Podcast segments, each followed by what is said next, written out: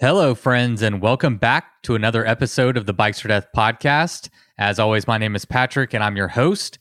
And on today's episode, I go for a bike packing trip on my very own route. This is the East Texas Lowdown route, and it's a new route for 2023 in the East Texas Showdown series.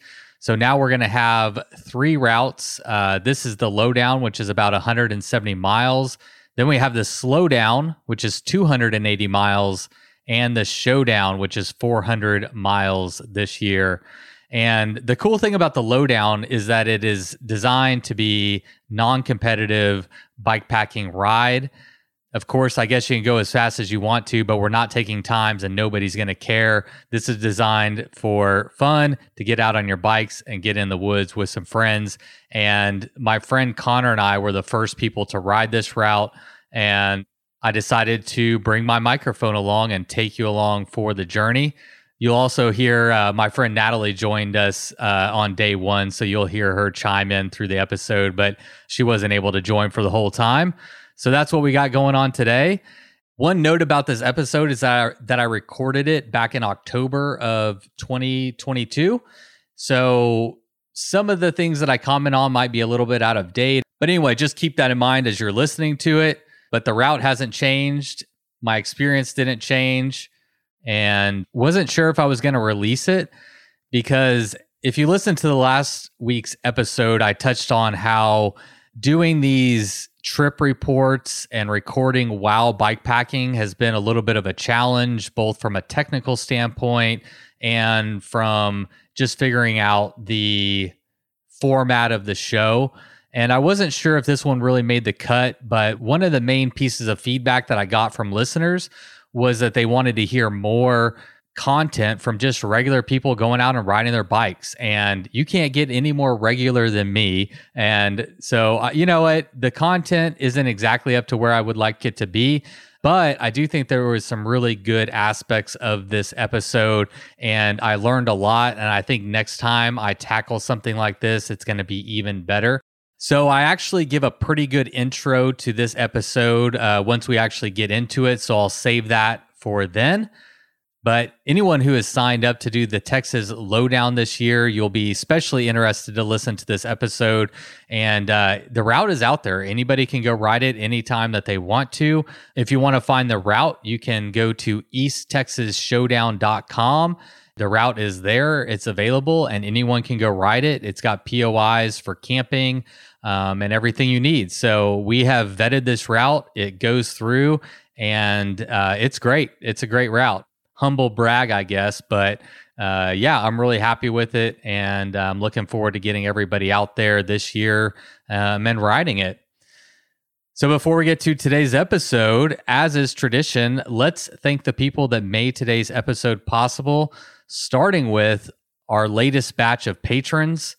I want to give a shout out to everybody. We saw a great response from last week's call to action and uh, really looking forward to this year. I'm feeling very optimistic and I appreciate everybody who stepped up to be a patron.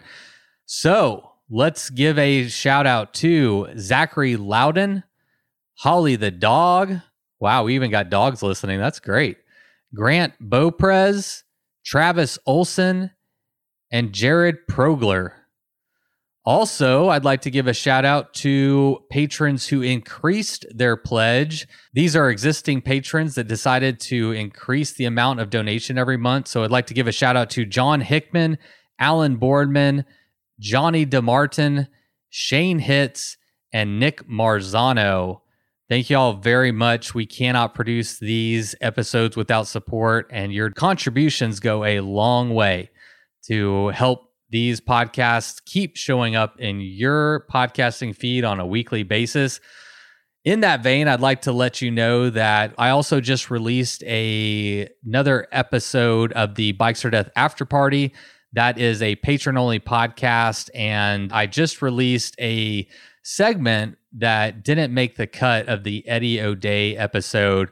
Now you'll know that Eddie O'Dea, that episode won the most entertaining episode of the year. And I think this story uh, that I posted to Patreon kind of highlights that. It's a story that he told uh, as we were hanging out around the campfire, drinking beers, shooting the shit. And uh, it's a great story. That is available now over at patreon.com. If you'd like to find out more, point your browser to patreon.com forward slash bikes or death and sign up if you'd like to support this show and gain access to nine after party episodes that are already available to you now. All right. Today's episode is brought to us by Athletic Greens. And if, like many people around the world, you are setting resolutions and they include health, wellness, and fitness, I highly encourage you to check out Athletic Greens. I've been using them. God, when did they come on as a sponsor? For probably at least six to eight months ago. And as I mentioned on the podcast about eight months ago, I, I changed my diet. I changed my relationship with alcohol. I started working out six days a week. And Athletic Greens has been a big part of my personal nutrition plan. So, what I do seven days a week is I make a smoothie every single day. And part of my smoothie makeup is athletic greens, one scoop of, of athletic greens, so I make sure I'm getting all of my vitamins and minerals. It's a quick and easy way to do that. And if I'm ever on the road, they make travel packs that makes it equally as easy or on a bike packing trip. So it's a really great solution if you're looking to top off your health and nutrition, especially going into 2023. And Athletic Greens is making it easy for you to try their product all you need to do is visit athleticgreens.com forward slash bikes or death and get yourself a free one year of immune supporting vitamin D and five free travel packs with your first purchase. Our next sponsor is Ombraz. Ombraz armless sunglasses. I actually just got a report from Ombraz from our ad campaign that we ran in 2022. And a lot of y'all have taken advantage of their offer, which is freaking awesome. And if you would like to join the list of Bikes or Death listeners that wear Ombraz, join me, Ultra Romance, John Watson, Sarah Swallow, among other people who absolutely love these sunglasses. We are making it very easy for you to get into a pair. All you have to do is visit ombraz.com. That's O M B R A Z.com. Put in the code BOD20, no spaces, just BOD20 at checkout. And Ombraz is going to give you $20 off your purchase. And then they're going to send us a check for $20 as a thank you for sending you to them. Now, it's worth noting that Ombraz had three different styles, lots of different colors and lenses options available, but they've recently added two more styles. So they have a total of five options. Uh, personally, I think I have four pairs of them. I love them all. They're amazing. You never have to worry about them getting lost. Uh, if you're not wearing them, they're dangling around your neck. If you go surfing, you don't have to worry about them flying off or go on a river trip. Whatever the case may be, these are great adventure sunglasses and they look cool too. And not to mention, when you take away the arms, it increases the comfort by 79%. I just made up that percentage. So if you want to try them out, head over to ombraz.com, use the code BOD20 at checkout, and save yourself $20 on a pair of Ombraz. And of course, you can find information for both Athletic Greens and Ombraz in the show notes or on the podcast page for Bikes or Death. All right, everybody, that's it. Let's get into today's episode with me, my friend Connor, and Natalie as we tackle the East Texas Lowdown. But first, let's have Miles Arbor kick it off with the Bikes or Death theme song. You load up your bike, you ride away from home. You could be with your friends or you could be alone. You ride for a day or maybe more. You just love being in the great outdoors. Everything you need is strapped to your bars, including that new pillow you got from Santa Claus. And then you think, oh shit to yourself. You left that super lightweight tent on the living room shelf. Bikes. Or death. Bikes. Or death. Podcast. All right. Well, I'm sitting here in my office slash studio slash bike packing and gear room the eve before I depart on the East Texas lowdown route. Why is it that every time I get ready for a trip, I'm always feeling disheveled and scatterbrained and just in general have this feeling like I'm forgetting something? Uh, maybe that's because I haven't gone bikepacking in a while. And I'll talk about that here in a little bit. But I'm sitting here on the eve getting stuff ready to go, and I thought I'd record a little intro before I get out on the route. Talk about why, uh, talk about the route itself, and um, maybe talk a little bit about how I'm feeling going into it. We can get to know my feelings. So, the first question I will address is why. And uh, I think really the question here is why haven't I ridden this route already? And that is a question that Hannah Simon posed to me during our meeting at the 2022 East Texas Showdown. And then she also called me out on a podcast, a bike pack racing podcast. She has a fair point. Why haven't I ridden this route? And I appreciate Hannah for your question both times. And the answer to that question is a little bit of a woe is me uh, type story, but I don't want it to be a woe is me. I want it to be a this is me, this is my story. And it goes a little something like this. Whenever I posted that I was going to be doing this route on social media, I was challenged in a in a way to they I believe they said something along the lines of Patrick, one of the things that you really do is is bring context into the equation. You know, who are these people? What is their life story, and how does that impact them, and and how does that help shape their story? And they challenged me to share my own uh, story as it relates to to this. And so, without getting too personal, I thought that was an excellent point, and I appreciate the question. And I'm going to do my best to answer it as well as I can without babbling too much. I'm all about timelines, and so let's share mine. I started Bikes or Death in October of 2018, and a big motivation for me to start the podcast was simply because my day job was sucking the life out of me. Uh, most of you will know that I've been a real estate agent for the last 13 years in my uh, as my real job.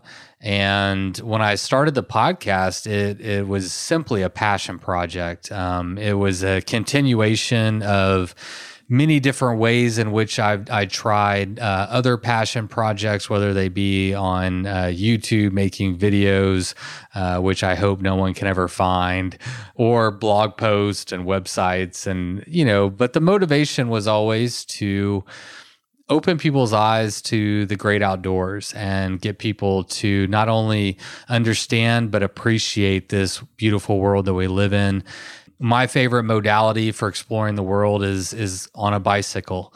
Um, like many of you, I fell in love with cycling as a young boy. I was fortunate enough to grow up in a family that uh, took me camping, particularly through the Boy, Boy Scout program. And that exposed me to all of these things at a very young age. I was also given the freedom as a young boy to travel around the neighborhood on my bike and was free to explore and roam around town and it was it was quite lovely. And as an adult whenever I got reintroduced to cycling, I found that that same joy, that same sense of freedom, that same sense of sense of wanderlust was available to me um, whenever I got on my bike. And so for me, combining those two things was a really culminating and pivotal point in my life. And I was passionate about sharing it. I felt like at that time in my life, I needed to do something that made me feel good about being me, you know? And the motivation from the very beginning was never to monetize the podcast or have it be my primary job or anything. It was simply a way for me to do something that I felt was valuable, something that I felt was important, and something that I could feel good about. it was from that place that I started Bikes or Death. I never could have imagined that it got listened to at all. I mean, I think I'm like any other person who starts a podcast, and there are many. You know, you just you don't think many people are going to listen. I mean, what are the odds? There's like 3 million podcasts in the entire world. So, you know, it's it would be very egotistical to think that you're going to produce a show that is going to capture the attention of of a large sector of people. For some reason, this podcast has become successful. I think at least by any metric I would personally give it, it has been successful beyond anything I could have ever imagined. And for that, I've always been grateful. So that's where things started, and things were going along, I guess, pretty well uh, over the next couple years. And then COVID hit. For many of y'all, COVID was a difficult time, and I would not exclude myself from that list. My wife and I at that time, we initiated a, a divorce uh, in March of 2020 that wasn't finalized until the beginning of November 2020. So it essentially spanned that entire year. And without inflating that situation and without going into many much detail, I will say that by far 2020 has been without a doubt the most challenging year of my life. And I don't say that lightly. It was a challenging time for many reasons. One, I mean, going through a divorce is not fun, it was very difficult and challenging. Learning to be a single parent of two daughters while going through a divorce and trying to maintain those relationships and maintain my real estate business and maintain the podcast. It was supremely challenging, to say the least, to manage all of those things.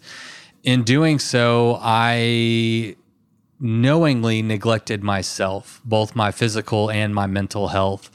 I prioritized everybody else except for me and I did that knowingly. It was a simple equation. And in that equation, my needs and my wants were not a priority. And that was okay for a time. My goals and the things that I were trying to accomplish required that I sacrifice so that I could be a father to my girls and maintain those relationships, maintain my real estate career, and maintain bikes or death. I never could have anticipated but my passion and love for Bikes or Death and this podcast and what we do here took priority over even even myself and that's okay to an extent you know um, life i do believe is an endurance sport and i never lost sight of that but i did make a choice and in doing so i put myself last and i put everything else first and after a year and a half of that I found myself in probably the worst physical and mental condition that I've ever been in in my life. So, about six months ago, I made some very big changes in my life. I will say that before I was able to kind of point the attention back towards myself, I did have to take care of a lot of stuff uh, on a personal level. You know, nothing is perfect, I would say, but I've been able to put myself in a better position to where I could finally start to take care of myself. So, about six months ago, I started working out every single day. Well, six days a week. Let's say six days a week, and that's honest. And I cut way back on my drinking. I still like to drink every once in a while, but right now I'm sipping on a Topo Chico. I highly recommend them and I improved my diet greatly. I have been very purposeful in trying to take care of myself and to heal myself, to create the life that I want to live. You know, I mean, I really do want my body to be capable and to take me to amazing places. And uh, over the last couple years, I haven't really had that body. I haven't had that mind. I haven't um, been in that place. And so uh, after this, over the past six months, I have really focused on that, and it's paid off. If we want to get into some numbers, I've lost uh, about 11 pounds and um, I just feel great. I feel great overall. I'm a lot more productive. I'm a lot more happy. I'm a lot more stable. And um, I'm in a much, much better place. I will say that, you know, through those, that really tough time in my life, that absolutely bikes or death and this community, without y'all even knowing, help sustain me. You help to lift me up and you help me get through one of the hardest things I've ever had to go through. And it's why I never let it go, is because I get so much out of this. And I appreciate this opportunity to, to have this voice. I appreciate this um, platform and I appreciate each one of you one of my goals is to be a better steward of this position and, and be a role model and uh, practice what I preach. And, you know, over the last year and a half, it's been tough. I have fallen short, but I'm happy to report that things are looking up. And tomorrow we go bike packing. So I hope that does a little to fill in where I'm coming from, both from a physical and a mental and emotional standpoint, and kind of where I'm at in my life right now. As I look towards tomorrow, I am mostly just super excited about going on this trip. You know, the last bike packing trip I went on, I had to look it up, was six months ago. I went with the adventure media class there in the Lincoln National Forest, right outside of Ruidoso, New Mexico.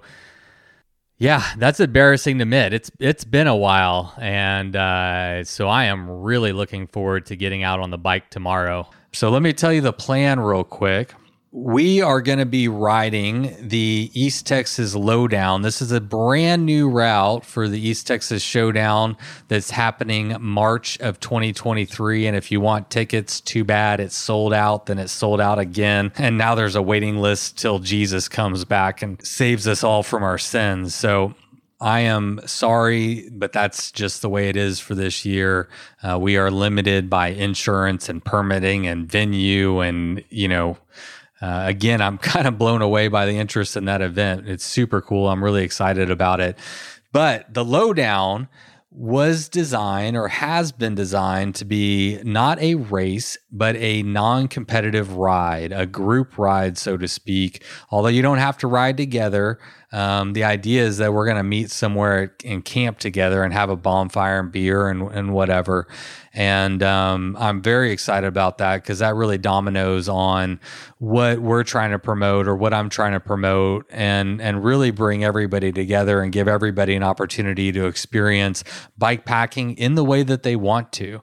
So this route is 169 miles. It's about 5,700 feet of climbing and it starts in the Sam Houston National Forest and goes up through the Davy Crockett National Forest kind of the fun thing about this one is no one's ridden it yet. So we're going to be the first ones to go out there and actually ride it and uh, scout it out. Now, if you ride the slowdown or the showdown, you're going to ride 90% or more of this route. It is all part of the same route. But the neat thing about us is we're going to be looking at it from a ride standpoint, not a race. So, you know, where are we going to eat for lunch? Uh, where are we going to camp at? Um, and all these things. And and part of my goal as a storyteller is to take you along for the ride and to tell the story of this route. So we're going to be taking three days to do this. A couple reasons. One, my buddy Connor and I, we just like to be out there on our bikes, and neither of us are in a hurry. Uh, so it, it's just great to break this up into a few days. Also, just creating content takes time. Stopping to record or take pictures or make a video or talk to the people at the gas station and the restaurant and all these things. All those things take time. And not only that, but as the race director, these relationships and those interactions are important to me. And so while I'm scouting this route, I'm also going to be talking to people, letting them know about the race, telling them about the film, and getting them excited and putting this on their radar. So whenever y'all come rolling through in March, they'll be looking for you. So that's the plan. You know, we don't have it's set in stone. I think the first day we're going to go about 50 miles. There's a primitive camp there.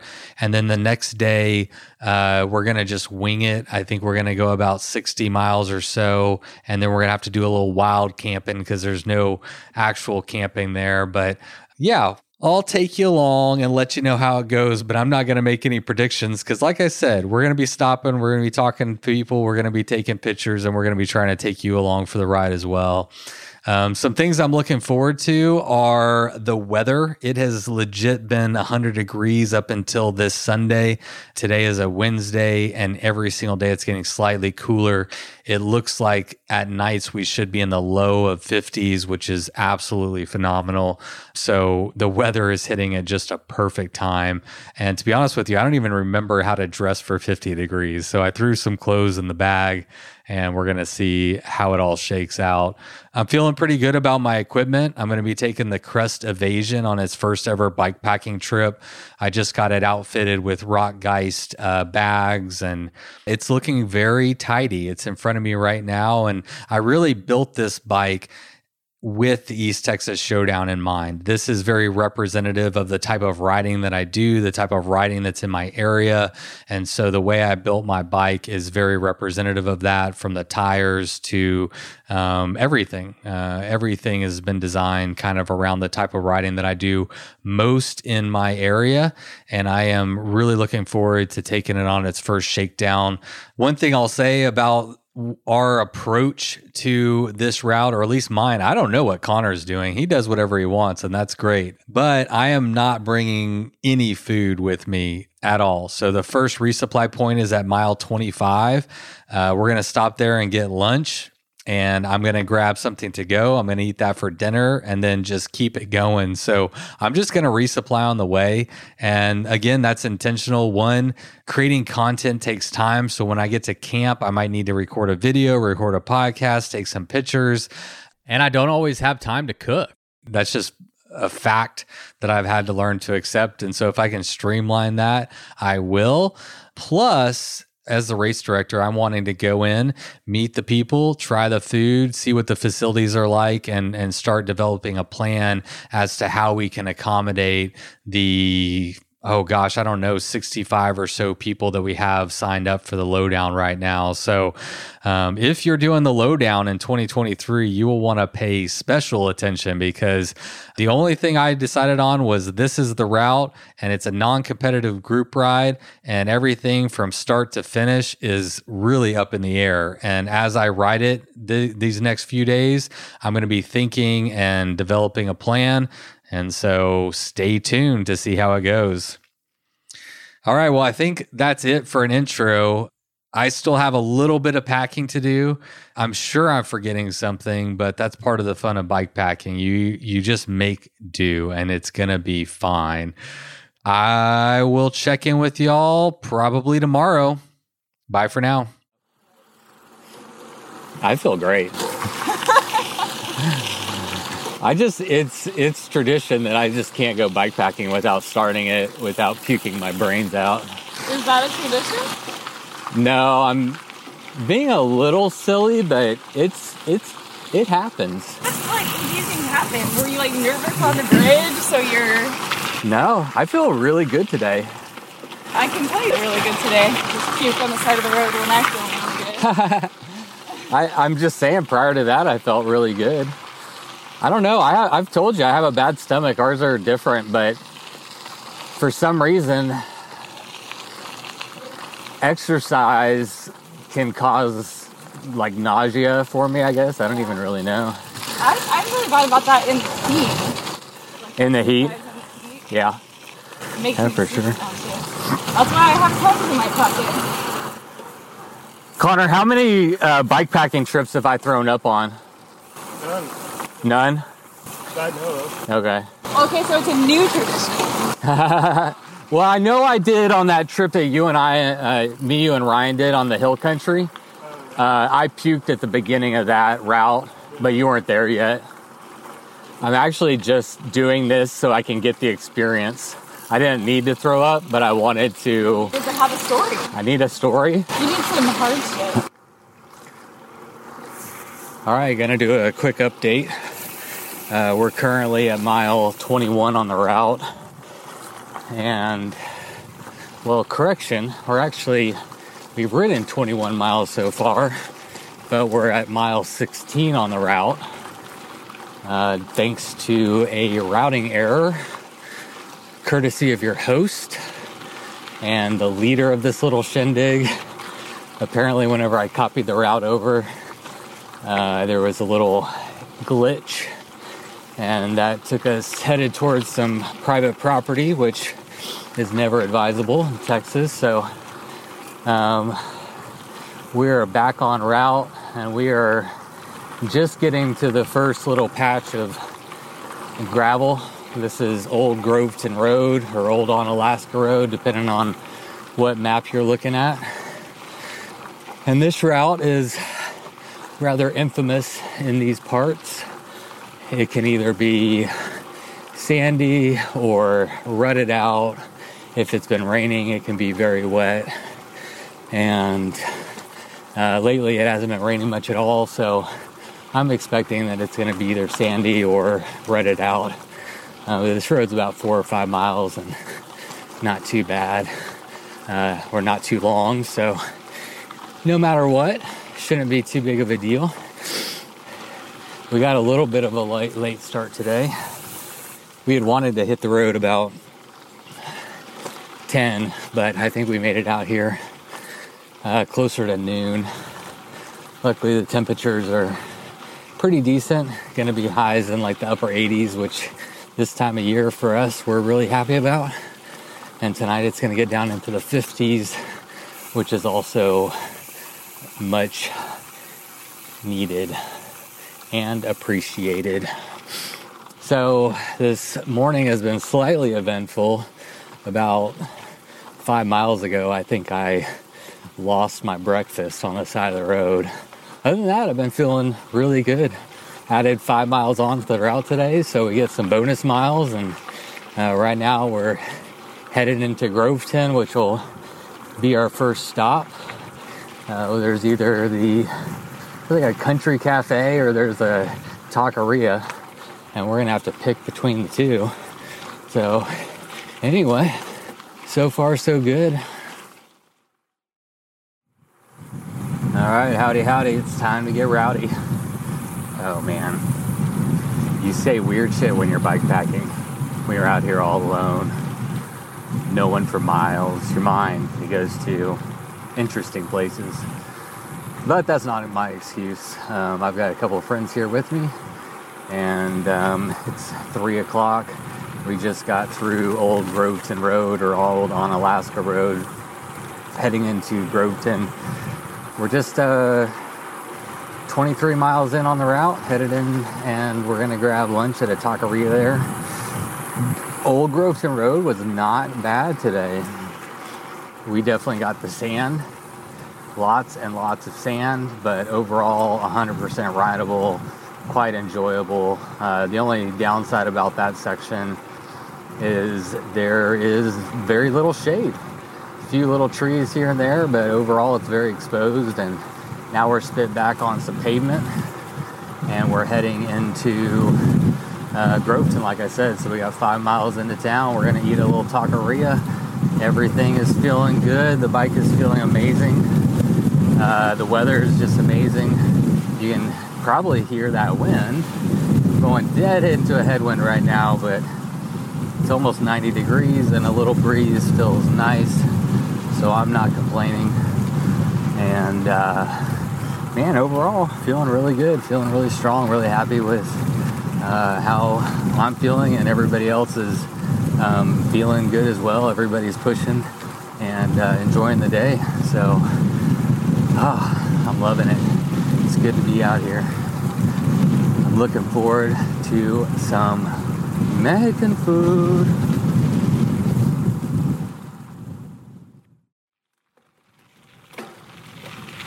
All right, what's up, everybody? Good morning. This is, uh, well, it's actually one o'clock on day two. I meant to hop on and do an update before this, but having too much fun riding my bike and enjoying the views and the company and all the things. And uh, yeah, if I'm being honest, I just didn't feel like um, doing an update. And I find that that's one of the challenges with um, trying to create content, quote unquote, or specifically like a podcast while I'm out um, doing these trips is I find it difficult to want to, you know, turn on the recorder and quote unquote make content. So, but I'm in I'm in the mood now. So uh, I like to listen to my gut, and if I'm not feeling like it, then I just don't do it. And if I feel like it, then I do. And um, that's how I like to roll. Speaking of rolling, we are, let's see, let's pull up the route. It has been beautiful. It is a another beautiful day. It's supposed to get up to a high of 81 with temperatures getting down into like the upper 40s. Oh, there's a car behind me. I'm on a downhill. It's a big truck. He's not happy. He's not happy about this, but the audio is going to be shit anyway because it's downhill. Yeah, an asshole. Uh, I will say I caught that one on tape, but um, you know, by and large, the traffic interaction on this route has been very, you know, pretty limited. Um, at least, you know, for Texas, what we'd expect here.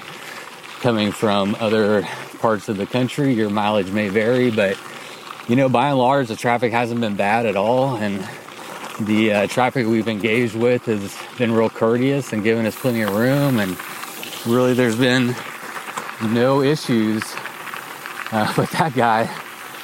He sure was in a hurry, and he didn't mind leaving me in a cloud of dust whenever he passed by, and he didn't give me much room either, but that's all right. Can't all be winners, right? So, uh, let's see, we're 20 miles in on day two. Uh, I guess I'll get, catch up on yesterday before I get too far into today. But um, yesterday,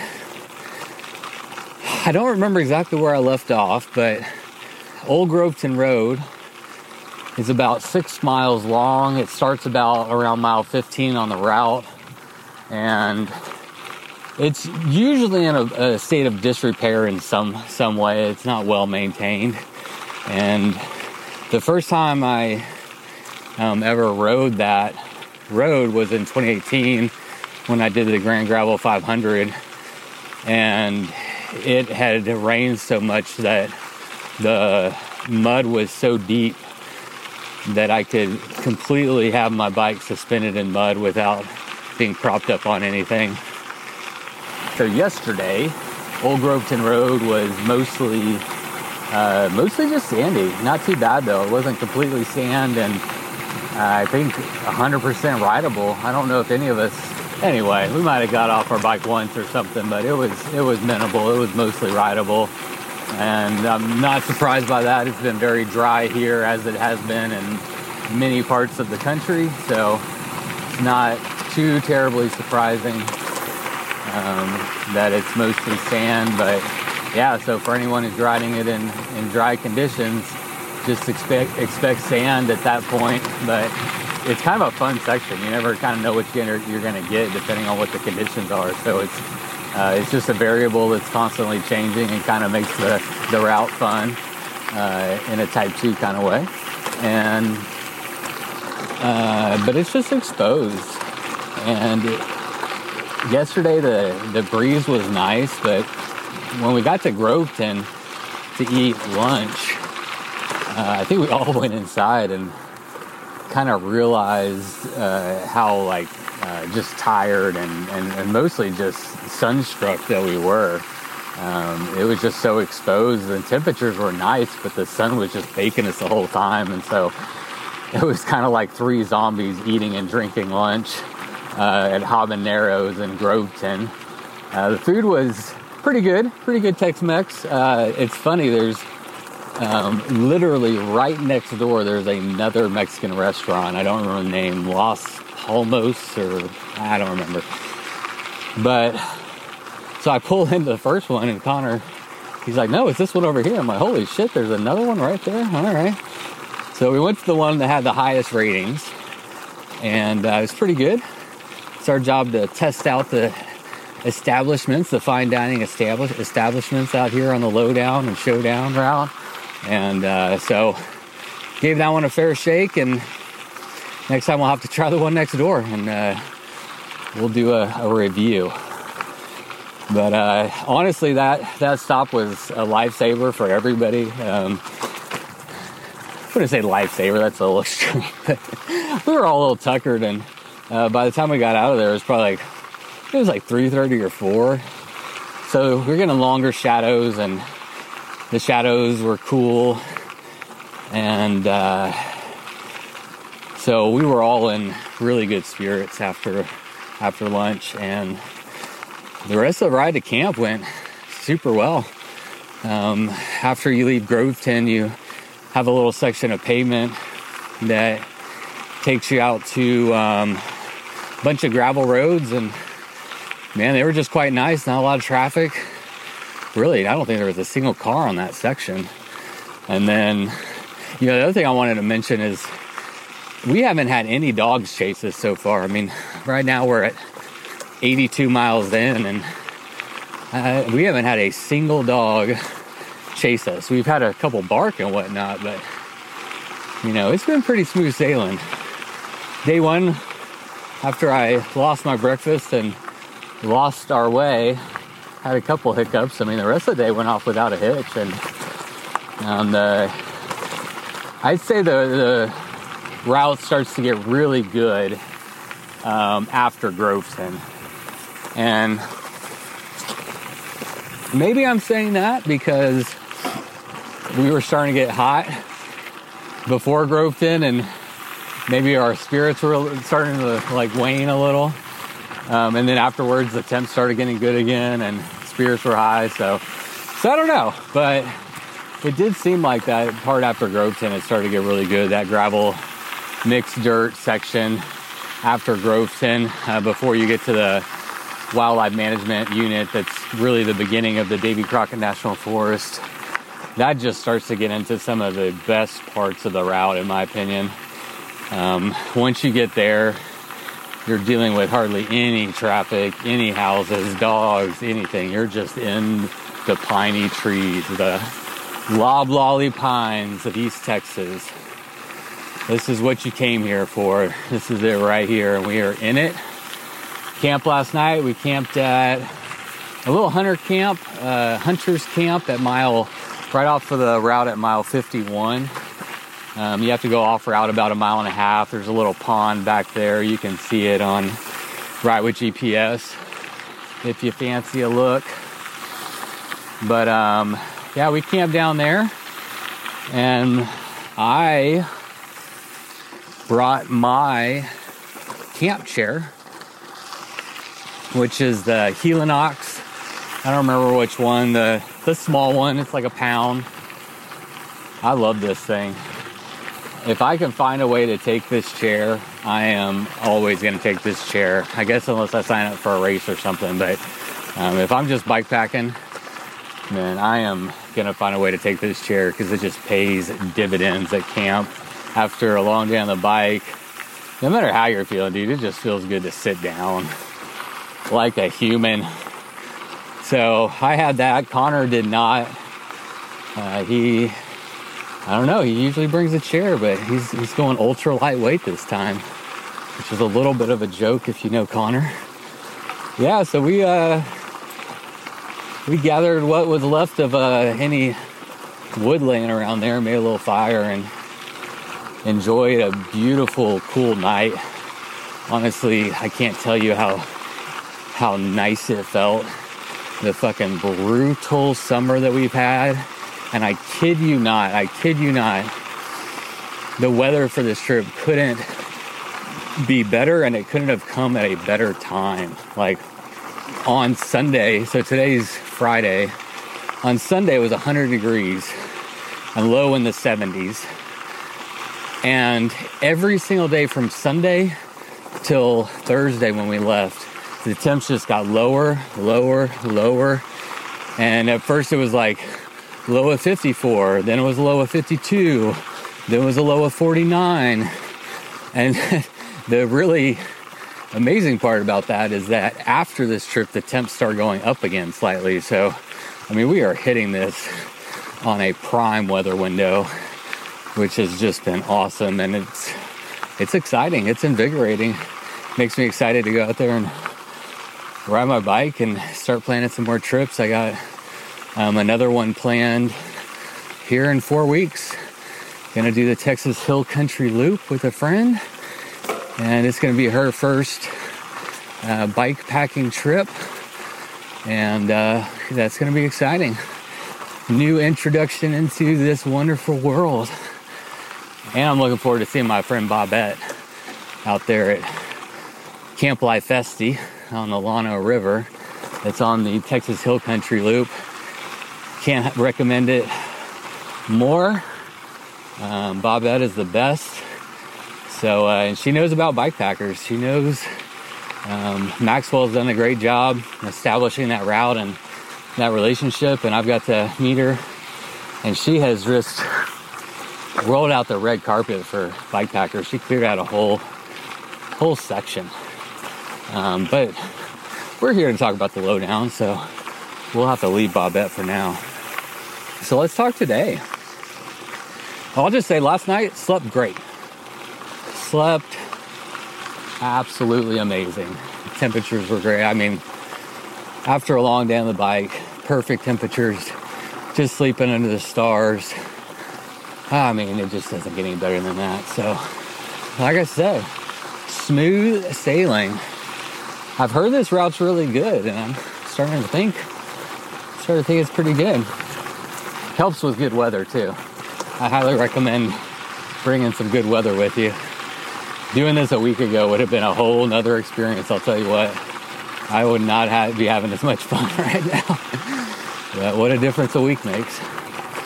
Oh, the other thing I wanted to talk about that I just started using is my aero bars. Uh, my friend Natalie and my friend Connor, who are riding with us on, uh, Natalie was with us on day one. She had to skedoodle, but they're just running drop bars. And there were a couple envious people on this ride. I'll tell you what, my aero bars, and I'm loving them. For me, uh, aero bars are 100% about comfort. I will not deny that in a headwind, they are sure mighty nice to have. But when I put them on my bike, it is not for aerodynamics, it is uh, purely for comfort. And I might sound like a broken record, but if you haven't listened to this podcast, then um, O'Connor's taking a picture. Oh, this is an old house.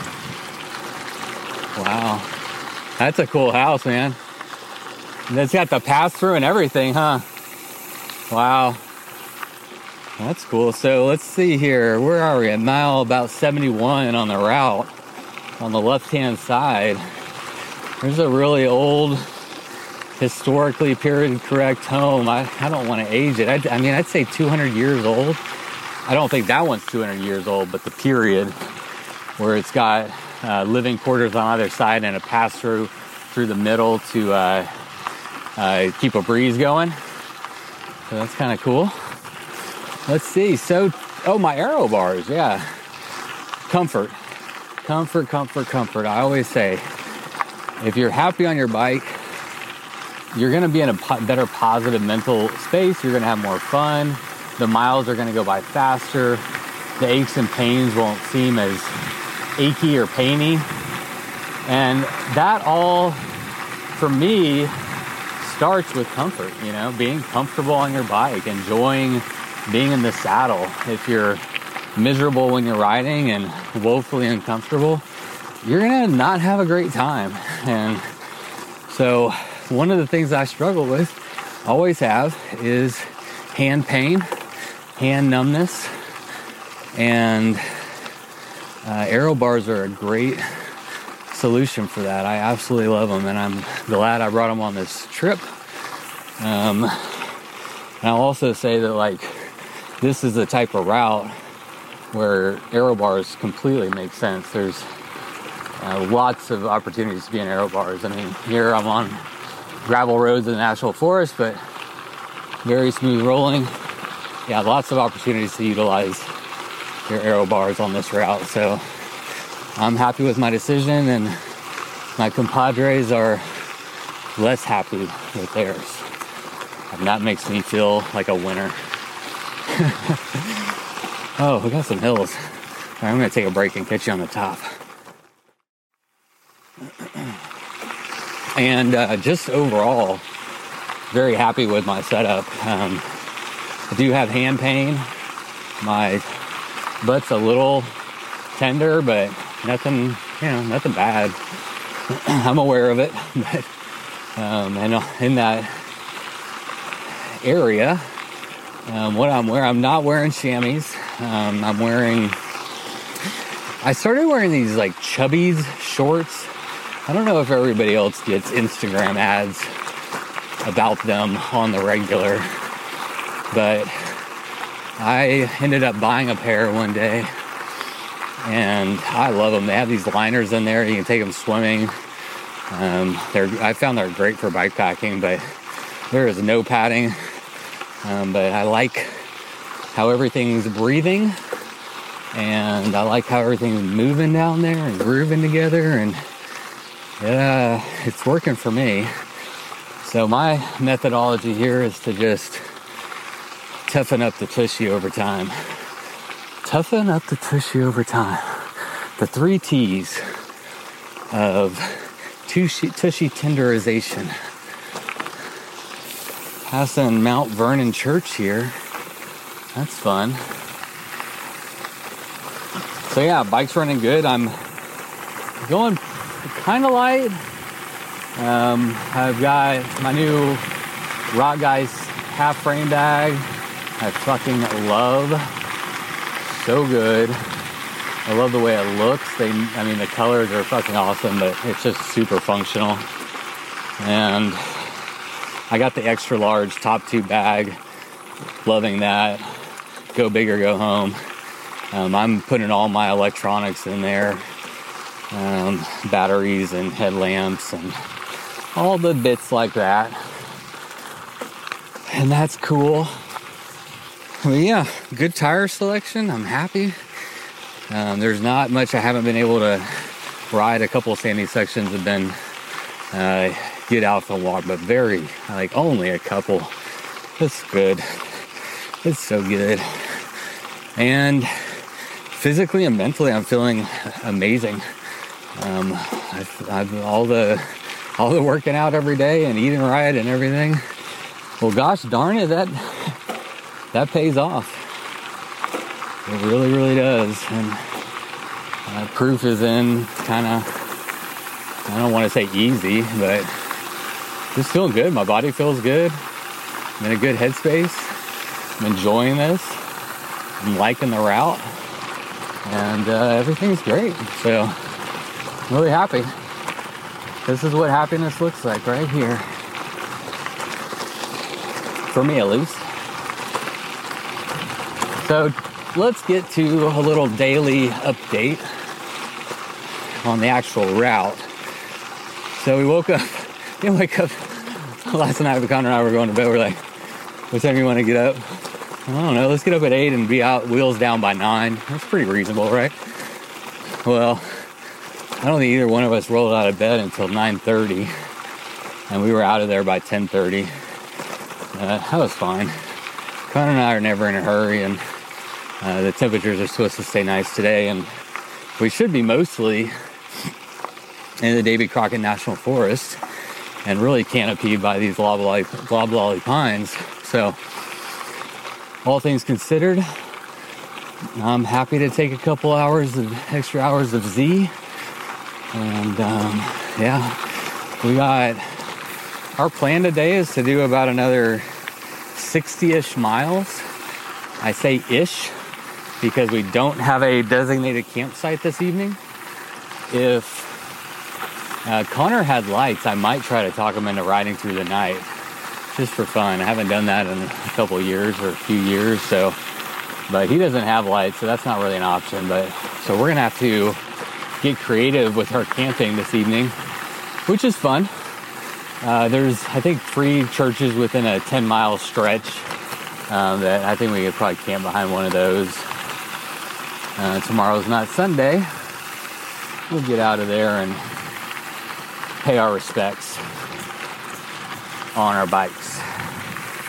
So yeah, we got wheels down at 10:30 and only uh, about six miles to get to oh Apple Springs. And there used to be a little taqueria there that was so good. Oh man. And I only got to eat there one time. It looks like they're closed. They're not there anymore. But we went into Brookshire Brothers and you know, they got tables and chairs there and they got a subway in there and they got a deli. They got groceries and stuff. So it's pretty well stocked. But we were just grabbing breakfast and so I had a coffee and uh, some yo, uh, what was it, a parfait. Coffee and a parfait. Refilled the water and uh, that's it. Um, we made a pretty quick work of that and we were right back into the national forest and we've basically been on gravel roads all day today. It's been very nice. There's just been a couple little patches of pavement getting us from here to there but it's like i don't know 95 or 98 percent gravel today and good gravel too. Fast. Yeah we are uh hey where we're at right now Technology. Oh, technology. Two and a half miles from Ratcliff, which uh, we're 24 miles in on today. So we're at about the halfway mark. And we were disappointed to learn this morning that there was a cafe here um, at about mile 79 that uh, called Cafe in the Pines looked really good. We were planning on stopping there for lunch. And while we were at breakfast this morning, Connor noticed that Google said it was closed, permanently permanently closed. And I was surprised because I just yeah, I made kind of a, a route plan and sent it to the group and I did that two weeks ago and I checked all the I checked all the restaurants, I checked their hours, you know, all all that stuff. And uh, now they're closed. So I, I think within the last two weeks they closed down, which was surprising and also a good reminder to, you know, really check your POIs, especially out in the middle of wherever you're going to be, but especially out here. There's no guarantees that these little shops that, I mean, who knows, mom and pop that I don't know. Can y'all hear me? Is this like the worst audio ever? I do apologize for this audio. I bought two microphones and tested them out prior to this ride, and um, neither of them sounded better than what I'm using, which is the old school Apple Lightning, uh, like the wired headphones, the ones you've been talking to. Ow! Whew, that was bumpy. And took like a, a rabbit's tail or whatever and the fluffy thing and put it around the microphone. And it works better than any of these expensive microphones, at least in this environment. So I don't know. I'm still looking for solutions. If you have one, please call me at 800 Bikes or Death and leave a message. Thank you. Um, but I hope the audio is going to turn out okay. It's all an experiment, you know called on the job training right here. So, where was I? Oh, yeah, that restaurant's closed. So now I think the plan is we're coming into this Ratcliff town. There is a gas station, and I guess that's going to be lunch. And then there's a pizza place, I think at mile 110, uh, that closes at 9. So I think that's going to be the goal and target. Our, our next mission is to get to that pizza joint at mile 110 and then I think camp somewhere after mile 120, which will leave us about 60 days, 60 miles for tomorrow. So that'll mean that we will ride. I don't know. Yesterday we put in 60 miles, even though it was a 50 mile day. Part of that was a reroute. Part of that is just going off route to get food and whatnot. So we'll see. This will end up being a 180 or 190 miles total, probably. And that's what's been going on. After we stop at the gas station, there's this little campsite, Ratcliff, that we're to go check out. And I'm really trying to decide with this route as far as doing it as a group ride in March for the, the, the event, the showdown race. If we break it up into three days or if we do it as an overnighter, or if we just let people pick however they want to do it, you know. The kind of, I mean, I lean towards obviously letting people do whatever they want to do, and I think they can. No one's gonna get mad at them, but you know, the thought was if we could all get together at like one campsite, you know, we could all hang out, drink some beers, tell some stories, tell some lies, you know. So I don't know. I'm still mulling it over, and part of that is checking out uh, all the campsites along the way. We got this one here at Ratcliff, which is more developed. We got the one we stayed at last night. Then after Ratcliff, there's a what's called a horse camp in the Davy Crockett National Forest. It's fairly primitive, but there is a pit toilet. There's a little pond, and they have kind of nothing glorified, but some very uh, primitive campsites. So uh, yeah, I'm gonna be checking out all those and just mulling it over. Probably do a poll for people signed up and see what they want to do.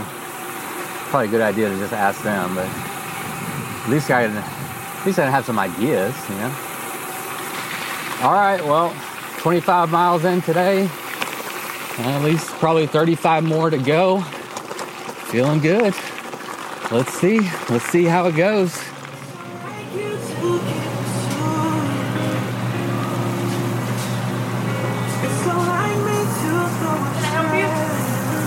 Uh, I am thinking. So I guess you can't help me think. uh, I think about 27 miles so far. Yeah, we uh, yeah we rode we rode 60 yesterday and camped and we're doing like 180 miles, so we're on day two of three. Oh, okay. Yeah. I am just looking. I'm to look around and see. yeah, I'm trying to decide what I need. I'm evaluating my life right now. Very patient with this. Do y'all do sandwiches? I would love a sandwich.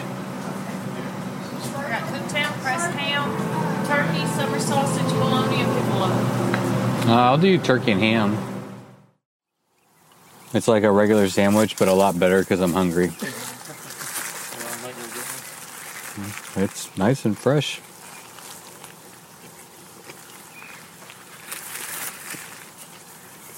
How you feeling? All right. Ready for some pizza. Yeah. Yeah, how much further is it till the pizza? 36. 36? Really? Do you think it was farther or shorter? Shorter. I. I almost don't believe you.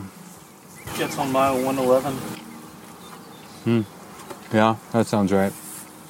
Well, I trust you then. Oh well. We've gone like 25 so far.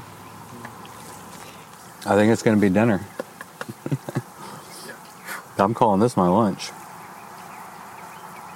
Sorry, 27.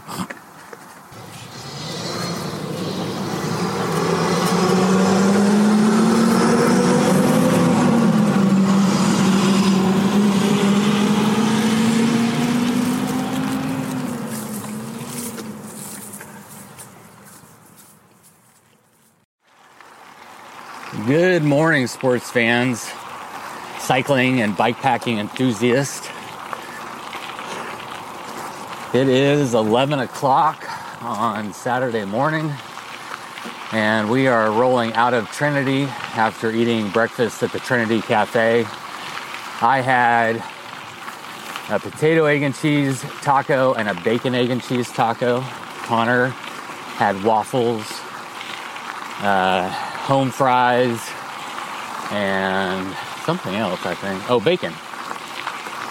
But the cool thing was, is uh, right when we sat down, about 15 minutes later, the uh, town was having their city parade. Oh, we got some sand. Oh, okay. Okay. Everything's fine. Everything's fine. Oh, we got a truck up ahead that's getting a little rowdy. Off in the ditch, kicking up dust. These country boys gotta watch out. All right. So yeah, we were at the uh, Trinity Cafe this morning, and they were having their city parade. Uh, and I'd like to think that they did it in our honor, although that's probably nothing could be further from the truth. But it felt special and fun.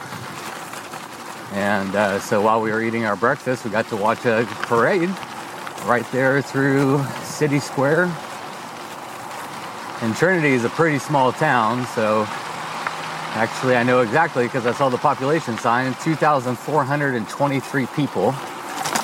Ah, those are bumps. And uh, so definitely it's a small East Texas town. And they had the old fire trucks and core convertible Corvettes and big trucks towing trailers with people on them and the band and everything. So it was a good time we uh guess I'll start with a little recap on uh, ending out yesterday. There's a section between Pennington and Lovelady that is becoming notorious for all of its sand.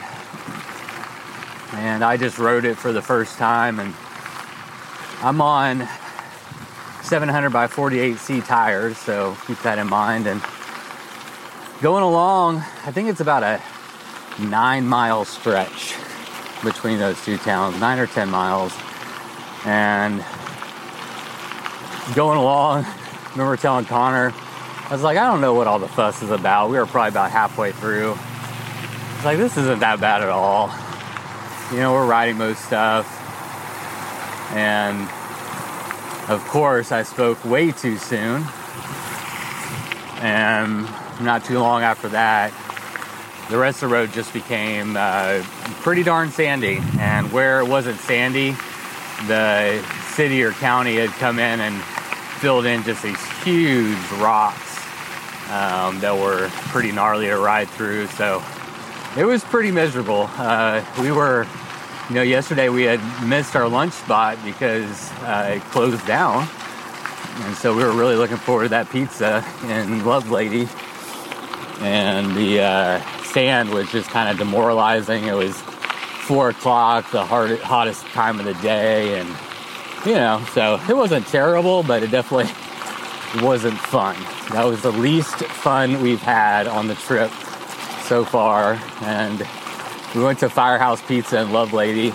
Got there about six o'clock, and Connor ordered a large pizza, and I got a medium, and we. Uh, ate everything we could. We literally stuffed ourselves until we were sick, and then we. Uh, so we're yeah, we're coming on to Texas 19 South.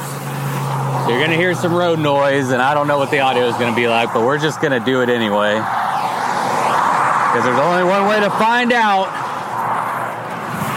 Well, there's two ways. You can Google it, or you can try for yourself. And I'm a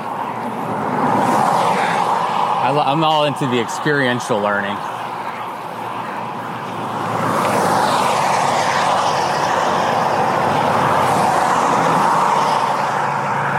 So last night, okay, yeah, this is actually dumb. I'll pick it up back in a little while.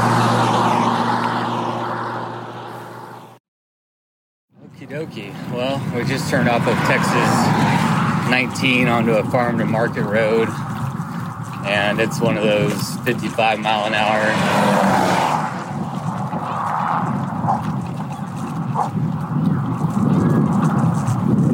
Uh, two lane roads where everybody's driving a million miles an hour. They're not my favorite, but that just means we are getting more and more into quote unquote civilization, another small town. But looks like we got about 18, 20 miles left on the day.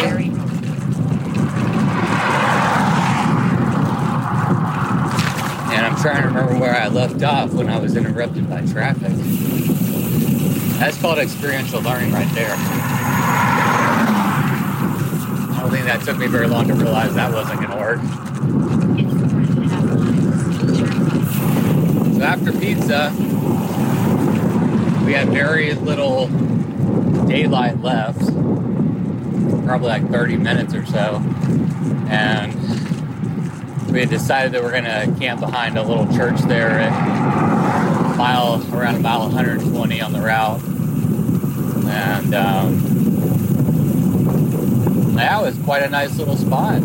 We appreciate their hospitality. They were quite nice.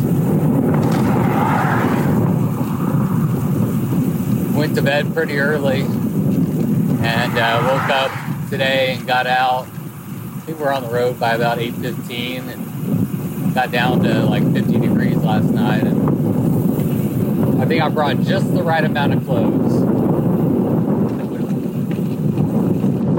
A couple times I got a little chilly, but nothing bad. I'll take it. And this morning was a little chilly of a start, but yeah, I'll take that all day long.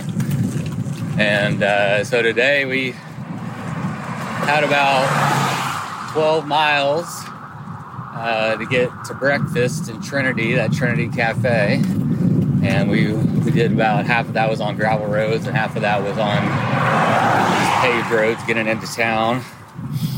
And then, uh, yeah, had a nice little breakfast there with um, the parade. And then we got on our merry way. I'll tell you, we're kind of, gonna say we're in a hurry today, but it's the last day. Connor wants to go watch a football game. So, uh, gotta get Connor to his football game. Don't want to miss kickoff. So, uh, yeah, we're trying to hammer out the last day. And yeah, everything's going good. Let's talk about how I'm feeling. Um, I'll say the first two days, I felt really strong. I had some soreness in like back and shoulders and uh, hands, but really, you know, I felt strong in the legs and my cardio and everything. I'll tell you what, I woke up today and I was stiff, very well rested, felt great about my rest, but uh, my body, I was like, okay, yeah, you're starting to feel it now. And I was not looking forward to get on the saddle. I could tell it was going to be tender.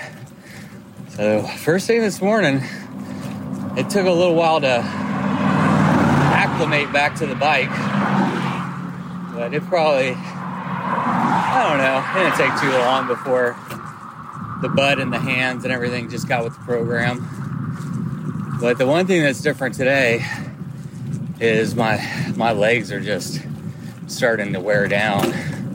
I still got a little pep in them, but not much pep. I can tell we're definitely slowing down, and uh, that's fine. I feel good about yeah what we did yesterday.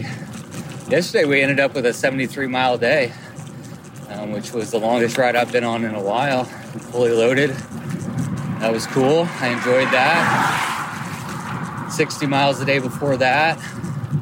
And we'll see what we end up with today. But all in all, good riding. And I guess it's okay. My body's a little tired. To be expected. But uh, yeah, I'm feeling good about today, even though I'm tired.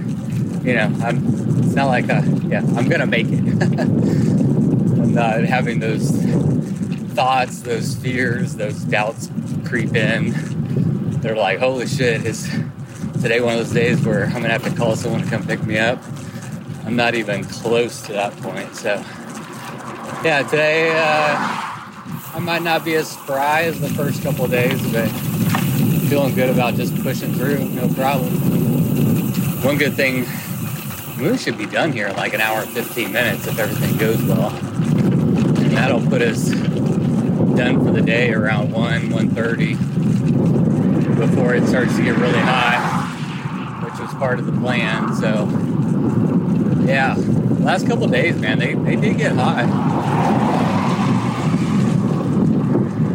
So used to 100 degrees that I didn't think 80, you know, mid 80s would feel that hot, but it still feels hot. And it sneaks up on you because you're kind of feeling good and there's a nice cool breeze, but the whole time you're still baking, which is what I have for breakfast. Trying to think what else, if anything eventful happened on this trip. Uh, last night when we were going to bed, unbeknownst to us, we camped uh, right by what we think is part of their septic system at this church. But I'm a real estate agent, and although I'm not a septic expert, I'd never seen a septic like this, and I have no idea what I was doing. But around about 10 o'clock last night, this thing start just like has a loud click sound, like it's turning on, and it starts gushing out water. It's right by where we're camping, and it kind of like startled us a little bit. We're like, man, what is that? Go check it out, and you know, our best guess is something to do with septic, but it's just pouring out water. Luckily, it's just the sound of water, and it was kind of relaxing, so it didn't distract me. I went right to right to sleep. Connor told me uh, it shut off at like 4:30 in the morning. I guess he's a light sleeper because he said whenever it turned off, it clicked and it, it woke him up. So he knew when it turned off. So that thing ran for like six hours, just gushing water. But luckily, no uh, no harm or foul to us. Our first fear was that it was one of those field line septic sprinkler systems, and we were about to get drenched with sewer water. That would have been terrible, to say the least. I don't even want to think about it, but uh, that's not what happened. We didn't have to move. We didn't have to evacuate in the, in the night. So.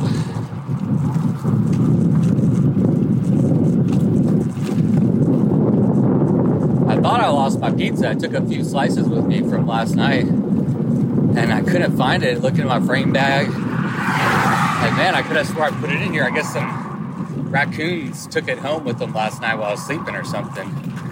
And uh, turns out it was in my hip pack. I forgot I had that on. No drama on this trip. I mean, first day had a couple, but maybe I shouldn't speak too soon. A little too optimistic. It's too early in the day to be this optimistic. It's fun. I'm enjoying it. It's uh, this is an absolute thrill to be out here.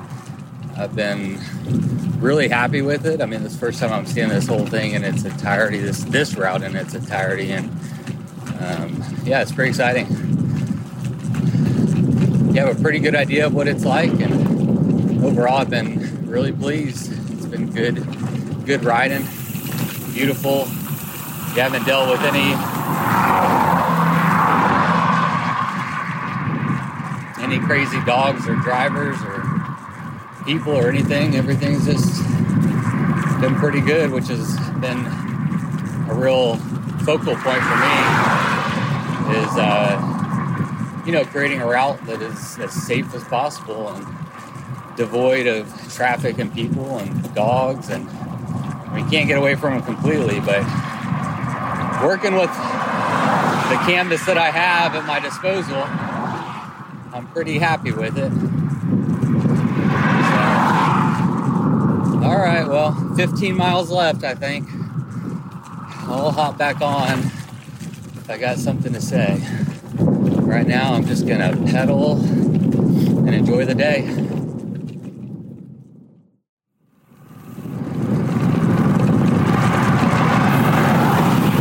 One thing I wanted to mention, I forgot about, was there at Tec- uh, Texas 19 coming out of Trinity. There's this old bridge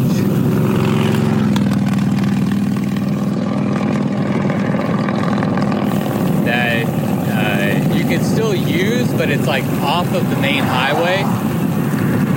And it's pretty cool. No one ever uses it, so you have the whole thing to yourself. And when we're going the opposite direction, you have to cross a, a five lane, like busy highway to get to it, so it just doesn't make sense. But riding this route in reverse, um, you get to take that bridge. It's probably like a mile and a half long, maybe a mile, and uh, yeah, it's pretty fun. That was one of the uh, things I was excited about for uh, doing the route in reverse, is that we'd be able to check out that bridge and get to ride on it. And it's a good place. It goes right over the Trinity River, so uh, it's a good place to stop and have a snack and take a picture, or maybe just keep on riding, whatever. So anyway, that's all. Baby, I'm back. I'm back. And I'm better than I ever was. Five miles left to wrap this uh, route up and this trip up. Feeling pretty good overall, but also not complaining about being close to the car and most importantly, close to the Bullet Grill and a very cold IPA. And I'll definitely get something to eat, but right now, first things first, a tall glass of water, a frosty cold IPA while I peruse the menu and see what catches my fancy. But uh, yeah, we're on one of the last little stretches of gravel going in here to Point Blank, and um, feeling good. Feeling tired a little. Definitely have more in the tank, but like like I said, not complaining about being done. You know, some trips they can kind of end too early, and you feel left wanting more. This one, I definitely feel quite satiated and uh, satisfied. I guess that's the same word, but I feel uh, feel good about it. I feel like we checked a lot of boxes, and um, overall went really well. Feeling really great to be back on the bike and feeling good. Honestly, it's been a while. Um, so I am enjoying the heck out of that. And really, the main complaints are with my hands and my butt, and more riding, more saddle time. The butt will just uh, toughen up. And maybe the hands will, maybe they won't, but that's just part of the game. So I'm gonna probably wrap this episode up whenever I get back home and kind of process the whole thing and see how my body's feeling and yeah, just kind of have some time time to sit with it. But overall my impressions are good of, of the route. I'm excited to even more excited now to get people back out here, throw a party, get weird in the woods. I'm excited to be able to uh, talk about the route from a more personal perspective and feeling good about my overall uh, fitness. And uh, I even decided on this trip that I'm going to um, take a stab at AZT in 2023. That's my plan, so I'm putting it out there. It's a long ways away, so something could happen. But uh, it's good to have goals, and I'm ready to get back out there and push myself some more and give myself some goals to work towards. And man, I picked a bad time to start recording. uphill in death heat. Well, we're not in death heat yet, but just exposed. So, if you've been a long time listener of the podcast, you'll know that, you know, the AZT has always been a, a trail that has really attracted me and something I've really wanted to do for a long time. So,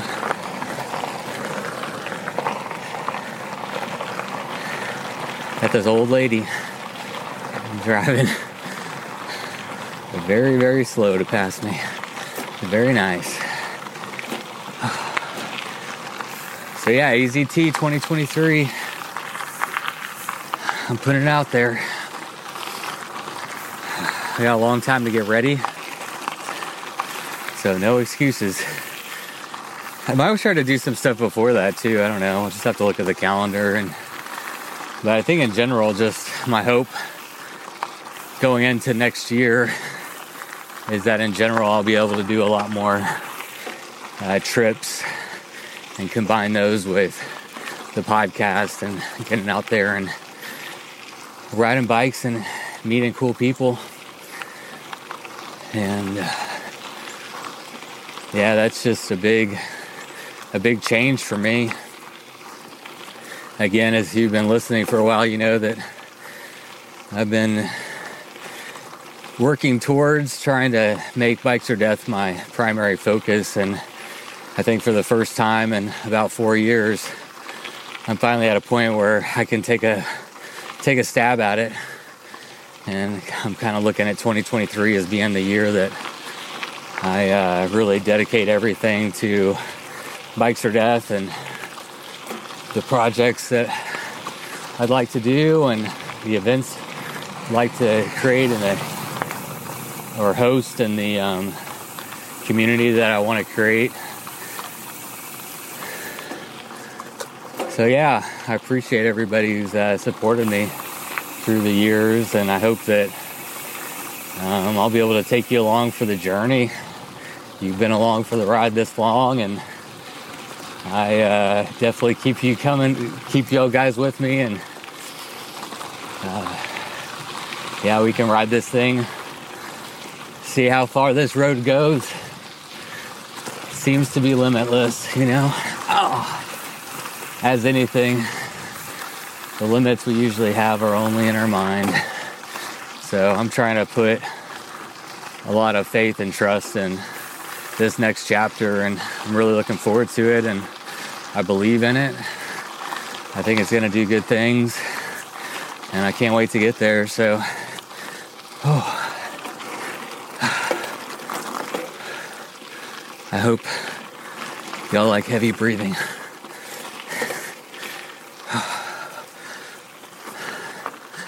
That might be it for now. I'll see if I hop back on after this hill. We'll see.